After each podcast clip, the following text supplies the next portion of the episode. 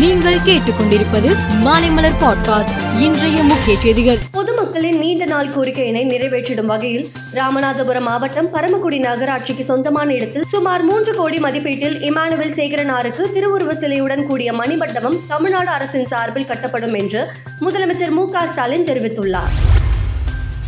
மகளிர் உரிமை தொகை திட்டத்தை அண்ணா பிறந்த நாளான வருகிற பதினைந்தாம் தேதி காஞ்சிபுரத்தில் முதலமைச்சர் மு ஸ்டாலின் தொடங்கி வைக்க உள்ள நிலையில் இத்திட்டம் தொடர்பான இறுதி ஆலோசனை கூட்டம் முதலமைச்சர் மு ஸ்டாலின் தலைமையில் இன்று நடைபெறுகிறது.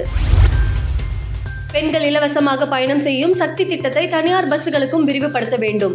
ஆட்டோ டிரைவர்களுக்கு மாதந்தோறும் ரூபாய் பத்தாயிரம் உதவித்தொகை வழங்க வேண்டும் உள்ளிட்ட பல்வேறு கோரிக்கைகளை வலியுறுத்தி பெங்களூரில் முழு அடைப்பு போராட்டம் தற்போது நடந்து வருகிறது. இந்த முழு அடைப்பால் ஏழு லட்சம் வாகனங்கள் பெங்களூரில் ஓடவில்லை. சந்திரபாபு நாயுடுவுக்கு சிறை தண்டனை விதிக்கப்பட்டதை ஆந்திர மாநிலத்தின் சுற்றுலாத்துறை மந்திரி ரோஜா கொண்டாடியுள்ளார். ஓஎஸ்ஆர் காங்கிரஸ் கட்சி தொண்டர்களுடன் பட்டாசு வெடித்தும் இனிப்புகள் வழங்கியும் ரோஜா மகிழ்ச்சியை வெளிப்படுத்தியுள்ளார். சூடான் தலைநகர் கார்டோவில் ராணுவத்தினர் ட்ரோன்களை வீசி நடத்திய தாக்குதல் திசை மாறி அருகே உள்ள மார்க்கெட் பகுதியில் விழுந்தது. இந்த தாக்குதலில் அப்பாவி பொதுமக்கள் நாற்பது பேர் சம்பவ இடத்திலேயே பலியாகினர். மேலும் எழுபதுக்கும் மேற்பட்டோர் படுகாயமடைந்துள்ளதாக அதிகாரிகள் தெரிவித்துள்ளனர்.